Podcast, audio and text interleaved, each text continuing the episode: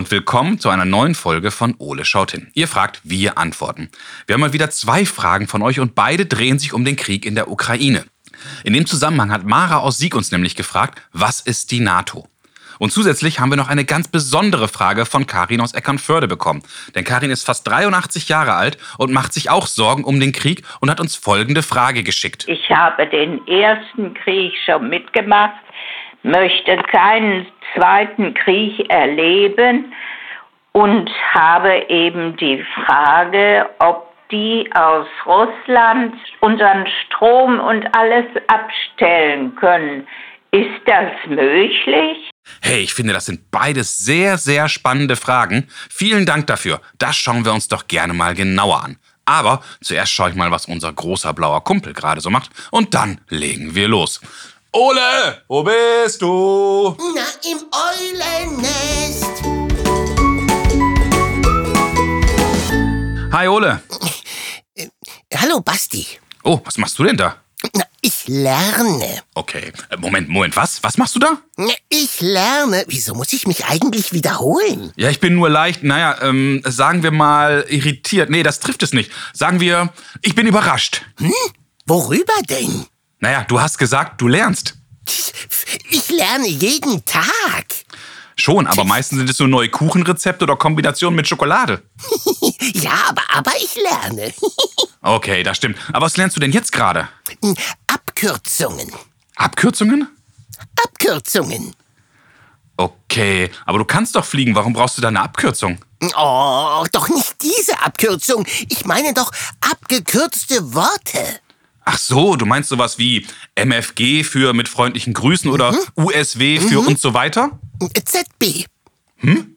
Na, zum Beispiel. okay, sehr spannend. Aber wie bist du denn darauf gekommen? Na, ich habe in der Zeitung eine Abkürzung gelesen, die ich zwar schon oft dort gesehen habe, aber im Grunde habe ich die noch nie wirklich verstanden. Okay, um welche geht es denn? N-A-T-O. NATO. Oh, das ist tatsächlich knifflig. Und ich wette, im Grunde geht das vielen Menschen so. Äh, wirklich? Ja, zum Beispiel fragt sich das Ganze auch Mara. Äh, welche Mara? Ja, Mara hat uns eine Kinderfrage geschickt. Und Maras Frage lautet, was ist die NATO? Ach so, ja, eine sehr gute Frage. Mhm. Das finde ich auch. Aber Ole, warum ist es hier eigentlich so, ähm, äh, gemütlich? Hm? Was meinst denn du? Naja, warum ist das Licht aus und überall sind nur Kerzen an? Naja, also in der Zeitung steht doch auch, dass die Energie, also Strom oder Benzin, aufgrund des Krieges in der Ukraine so teuer werden. Ja, stimmt. Und? Naja, und in der Zeitung steht ja auch, dass wir viel Energie, wie zum Beispiel Gas, aus Russland bekommen. Ja, das stimmt auch. Ja, und da wollte ich eben Strom sparen. Boah, das finde ich gut. Und zusätzlich haben wir dazu nämlich noch eine ganz besondere Frage bekommen. Die passt super. Das ist nämlich die Frage von Karin. Und Karin hat sich auch gefragt, kann in dem ganzen Zusammenhang mit dem Krieg uns Russland hier in Deutschland den Strom abstellen? Das ist ja genau die gleiche Frage, stelle ich mir eben auch. Ey, super Kumpel. Ich glaube, es wird Zeit, dass wir hier mal genauer hinschauen. Also, Ole? Los geht's!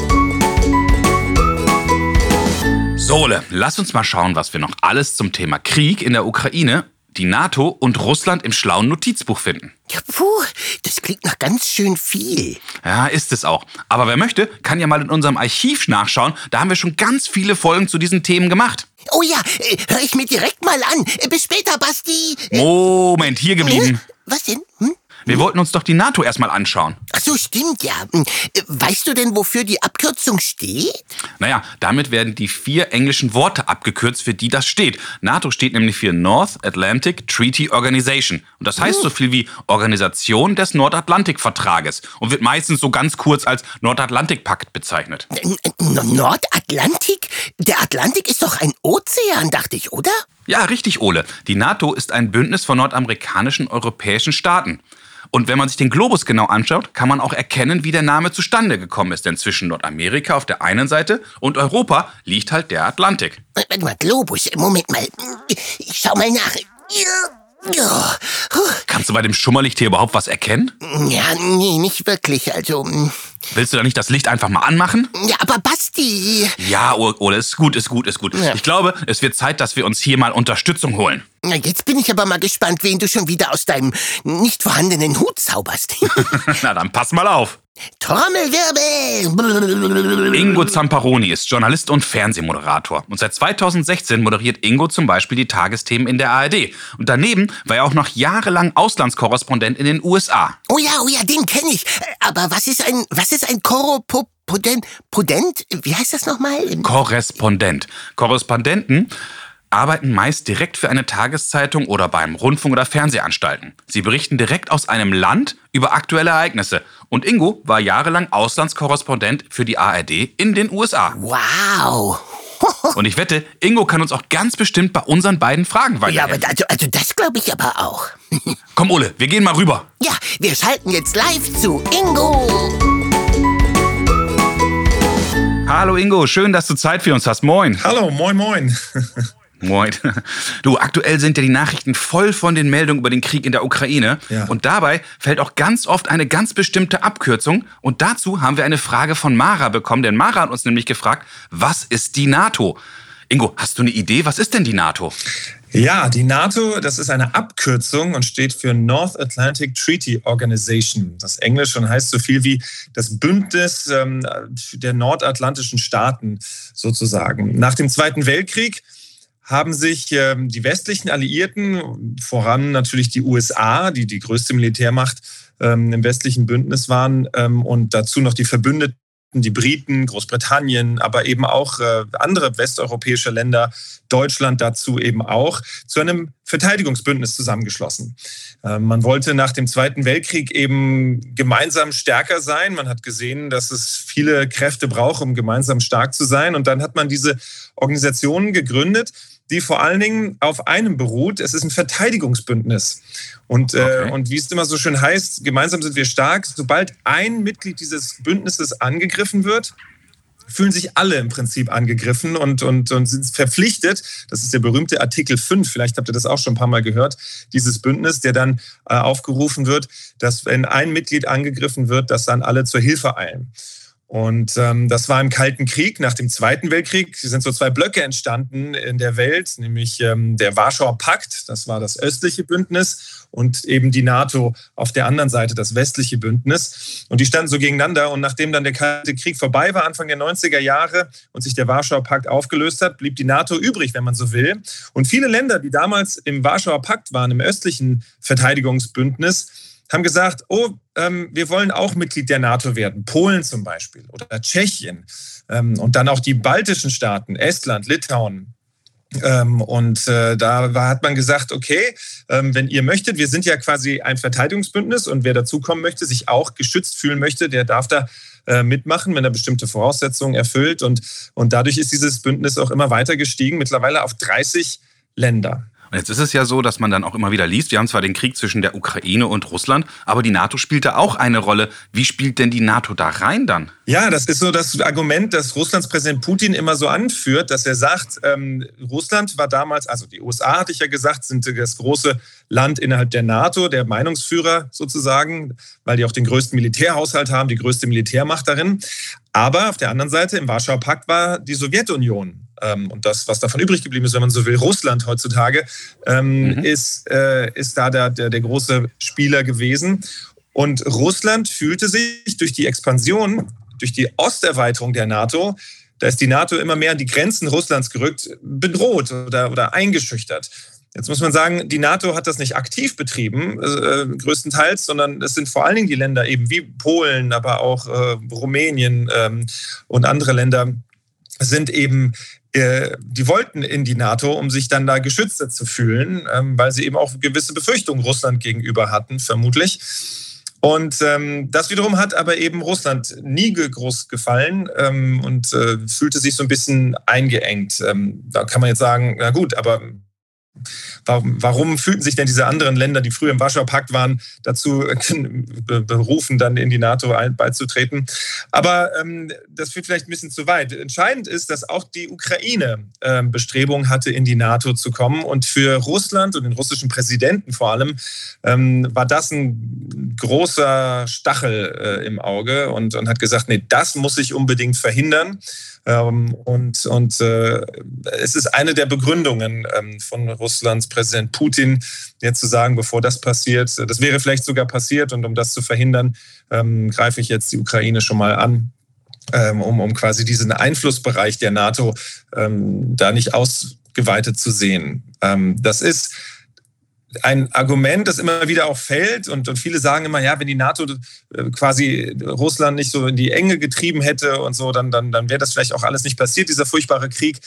Das verkehrt aber so ein bisschen Täter und Opfer, muss man dabei sagen. Also es ist ja nicht so, ähm, dass, dass die NATO quasi das gemacht hat, um dann irgendwann vielleicht auch mal Russland anzugreifen. Es ist, wie gesagt, ein Verteidigungsbündnis. Und, und das ist äh, der, der Hauptpunkt dabei, ähm, dass eben die NATO, wenn jemand aus freien Stücken, ein souveränes Land wie die Ukraine, äh, da beitreten will. Es wurde schon mal besprochen und dann haben aber Länder wie Deutschland zum Beispiel, 2007 war das, glaube ich, gesagt, nee, das ist vielleicht kein guter Gedanke, ähm, die NATO aufzunehmen. Jetzt gibt es welche, die sagen, ja, ähm, hätten wir das vielleicht gemacht, dann hätte sich Putin das nicht getraut, äh, die Ukraine anzugreifen. Ähm, damals war die, der Gedanke aber genau das, dass man Russland und Präsident Putin eben nicht reizen wollte. Und deswegen hat man da sich gegen gewehrt, gegen den Beitritt oder den, die Aufnahme der Ukraine in die NATO. Das klingt auf jeden Fall alles sehr, sehr kompliziert, das ganze Gemenge. Jetzt hast du gerade einen Namen ganz oft wiederholt und wir sind auch in den Nachrichten natürlich mal ganz, ganz viele Namen präsent. Einmal haben wir den Wladimir Putin, der Präsident von Russland ist, aber dann haben wir immer so diesen Gegenspieler, nenne ich ihn jetzt mal Wladimir Zelensky, den Präsidenten der Ukraine, aber wir haben auch Joe Biden, den US-Präsidenten und auch natürlich unseren deutschen Bundeskanzler Olaf Scholz. Welche Rolle spielen die denn in dieser ganzen komplizierten Gemengelage? Also Präsident Biden, der amerikanische Präsident, spielt eine wichtige Rolle, weil er eben der Regierungschef äh, der Vereinigten Staaten von Amerika ist. Und die sind, wie ich sagte, so ja, der größte Spieler im, im Feld der NATO. Also ähm, die, die, die sind so ein bisschen was wie, der, wie die Lateiner sagten immer, der Primus inter pares. Also so ein bisschen, ähm, ja. der, der, alle sind gleichberechtigt in gewisser Weise, aber natürlich hat, haben die USA mehr Gewicht als jetzt Estland beispielsweise. Äh, gleichzeitig ähm, gibt es aber eben auch äh, Präsident Zelensky der Ukraine, der quasi, ja, der war früher mal Komiker und Schauspieler und dann ist er Politiker geworden. Kurioserweise war er berühmt geworden in der Ukraine, weil er in einer Fernsehserie den Präsidenten gespielt hat. Und dann wurde aus, aus der Fiktion Realität, indem er dann wirklich gewählt wurde. Und der hatte eigentlich dem Kampf der Korruption, den, äh, den Kampf der Korruption den Kampf angesagt und hatte sich wahrscheinlich nicht träumen lassen, dass er äh, jetzt sein Land immer einen Krieg gegen Russland führen kann. Wobei man nicht vergessen darf, im Osten der Ukraine herrschte seit 2014 schon Krieg. Da waren zwei Regionen von pro-russischen Separatisten besetzt. Die wurden auch unterstützt von Russland und da war eine Front, da wurde seit ähm, ja, acht Jahren wurde da schon gekämpft und, und leider starben da auch Menschen. Das ist immer so ein bisschen in den Hintergrund geraten ähm, für das Land. Äh, ist das jetzt quasi nochmal eine neue Stufe, dieser Angriff der, der russischen Armee. Aber in gewisser Weise war da schon Krieg. Das hatte Zelensky übernommen und deswegen hat er jetzt diese Rolle als, als Verteidiger, als Anführer der Verteidigung seines Landes übernommen. Und äh, Präsident Putin äh, ist eben der Anführer Russlands, der gesagt hat, die Ukraine gibt es gar nicht als Land, als Staat, das gehört zu Russland und jetzt äh, nehmen wir das, wobei, nehmen wir das ein. So richtig klar ist bis heute nicht so wirklich, was Putin eigentlich will mit diesem Angriff. Ob er mhm. nur den östlichen Teil der Ukraine haben will und besetzen will oder ob er einen Landzugang zur Krim, das ist so eine Halbinsel der Ukraine, die damals besetzt wurde, 2014, ob er das haben möchte oder ob er wirklich das ganze Land, das ist ein bisschen schwer zu verstehen, wie überhaupt dieser ganze furchtbare Krieg wirklich sehr, sehr schwer zu verstehen ist. Und welche Rolle spielt unser Bundeskanzler in Deutschland natürlich? So wie innerhalb der NATO die USA ein Schwergewicht sind, ist auch Deutschland innerhalb von Europa ein Schwergewicht. Die größte Wirtschaftsmacht des Landes und auch politisch für die Europäische Union ein, ein Taktgeber. Gemeinsam mit Frankreich sind das die beiden großen ähm, Länder, nachdem auch Großbritannien ja ausgeschieden ist aus der EU, äh, ist, sind das die wichtigsten Länder. Und deswegen gucken viele darauf, was macht Deutschland, was macht äh, der Bundeskanzler. Und er hat ja vor dem Bundestag nach dem Einmarsch der russischen Armee in der Ukraine eine bedeutende Rede gehalten, in dem er von der Zeitenwende gesprochen hat. Und viele Einstellungen Deutschlands gegenüber Aufrüstung, gegenüber dem Militär und gegenüber auch ähm, unserer Energiepolitik und all das, wie wir uns versorgen mit Gas und mit äh, Energie, ähm, das, das wurde plötzlich über den Haufen geworfen aufgrund dieser aktuellen Entwicklung und äh, da hat sich vieles verändert. Okay, das ist auf jeden Fall alles sehr, sehr spannend. Ich merke schon, das ist doch wesentlich komplizierter, als man am Anfang denkt. Als, manchmal streiten sich ja nur zwei Jungs oder zwei Mädchen, dann ist es irgendwie ein bisschen anders, dann gibt man sich die Hand, dann ist alles vorbei. Aber hier scheint das ja doch alles viel tiefer zu liegen und viel komplizierter zu sein. Aber ich habe noch eine ganz andere Frage in diesem Zusammenhang. Und zwar haben wir von Karin aus Eckernförde noch eine Frage bekommen. Und Karin macht sich Sorgen und hat uns folgende Frage gestellt. Kann es im Zusammenhang mit dem Krieg auch dazu kommen, dass Russland uns hier in Deutschland den Strom abstellt?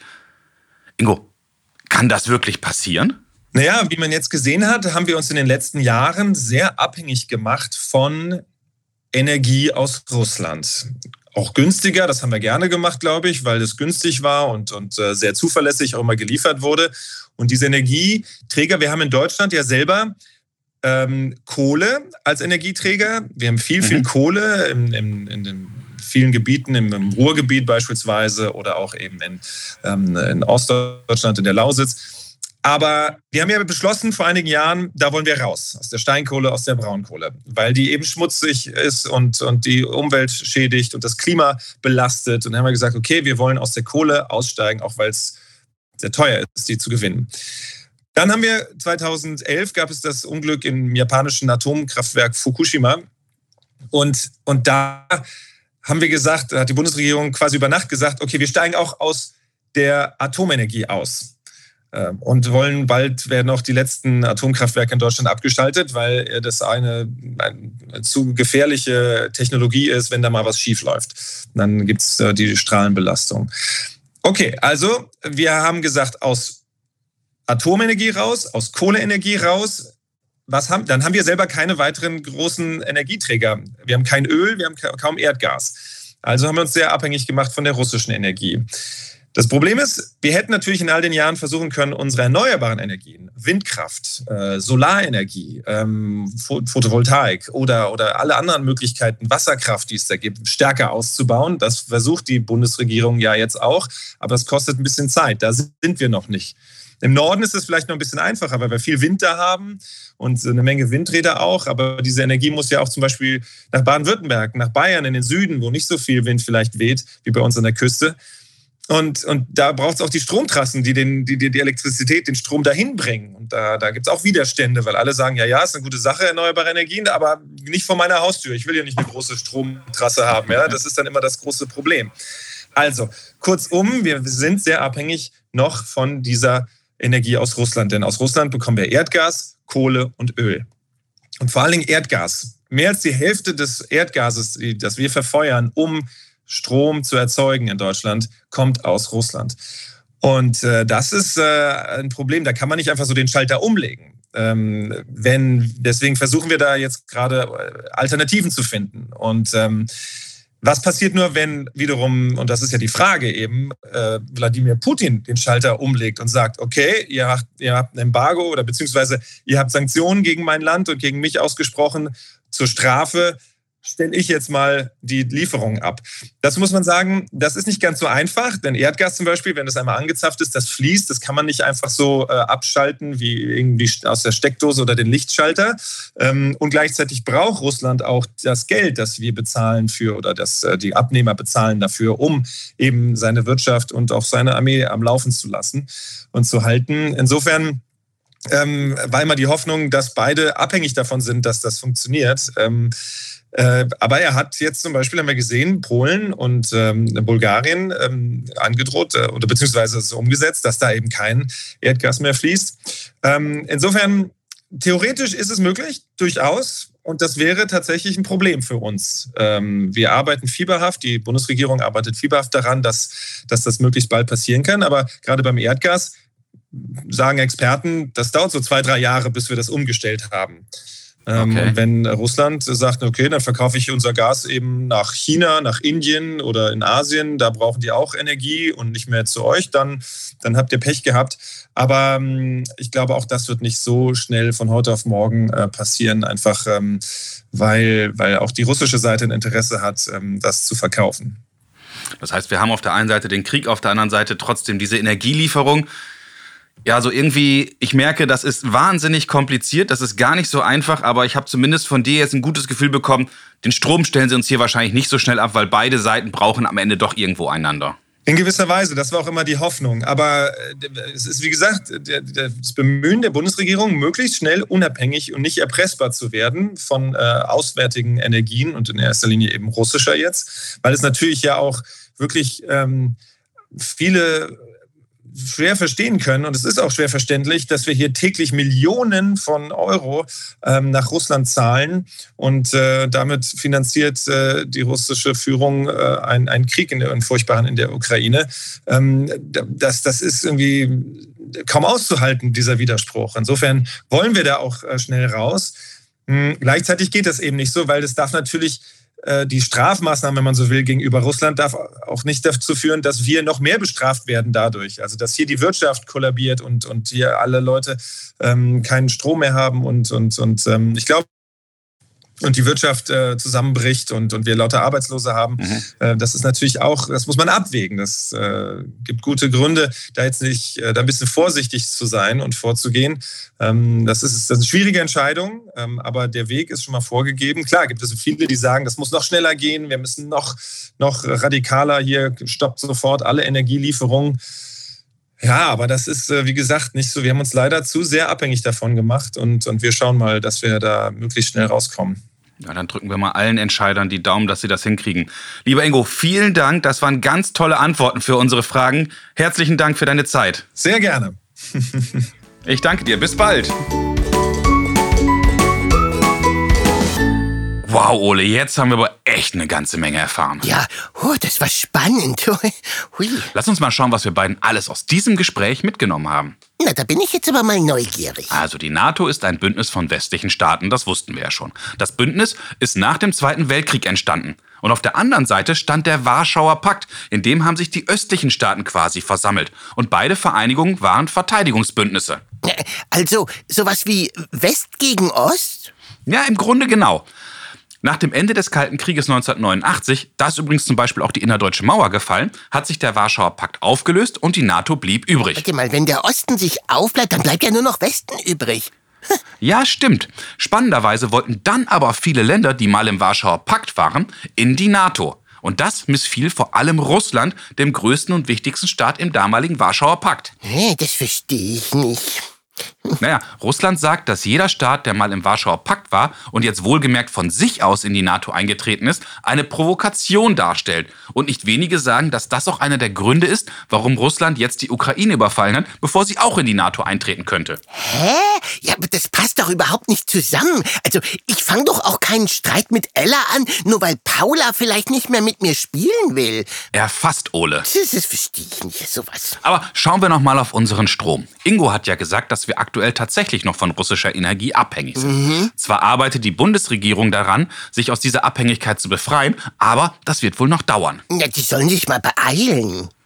ich hoffe, das machen sie. Also, kaufen wir einerseits russische Energie und unterstützen damit Russland, was wir eigentlich nicht mehr wollen. Gleichzeitig wollen wir aber auch nicht, dass uns die Energie abgedreht wird, weil wir sie brauchen. Und Russland droht damit, die Energie und vor allem das Erdgas nicht mehr zu liefern, braucht aber im Grunde unbedingt unser Geld.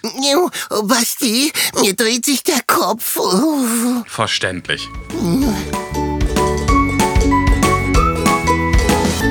Liebe Mara, liebe Karen, das waren zwei sehr, sehr spannende Fragen von euch und ich hoffe, Ingo, Olo und ich konnten euch heute zumindest ein wenig weiterhelfen. Ja, das war ein bisschen verwirrend, aber alles sehr spannend. Das finde ich auch. Wenn auch ihr Fragen an Ole habt, dann ruft uns doch mal an und sprecht uns eure Frage auf unseren Anrufbeantworter. Genau, unsere Telefonnummer ist 0541 310 334. Oder schickt uns zusammen mit euren Eltern eine E-Mail. Ihr erreicht uns unter fragen at ole-podcast.de. Und schaut auch unbedingt mal auf unserer Homepage vorbei. Na, die kennt ihr schon. www.ole-podcast.de. Also, bis zum nächsten Mal, wenn es dann wieder heißt Ole, Ole schaut, schaut, hin. Äh, ach, äh, Basti? Äh, ja, Ole? Weißt du, was ich jetzt mache? Äh, wieder deine Abkürzung lernen? Nicht ganz sondern? Also Abkürzung stimmt schon, aber ich glaube, ich nehme jetzt direkt die Abkürzung zu Ella und Paula und ich will mit denen spielen. Ey, das ist eine coole Idee. Gell? Na dann, b s i f j z m b f äh, was, wie bitte? Bis später, ich flieg jetzt zu meinen besten Freundinnen. Tschüss!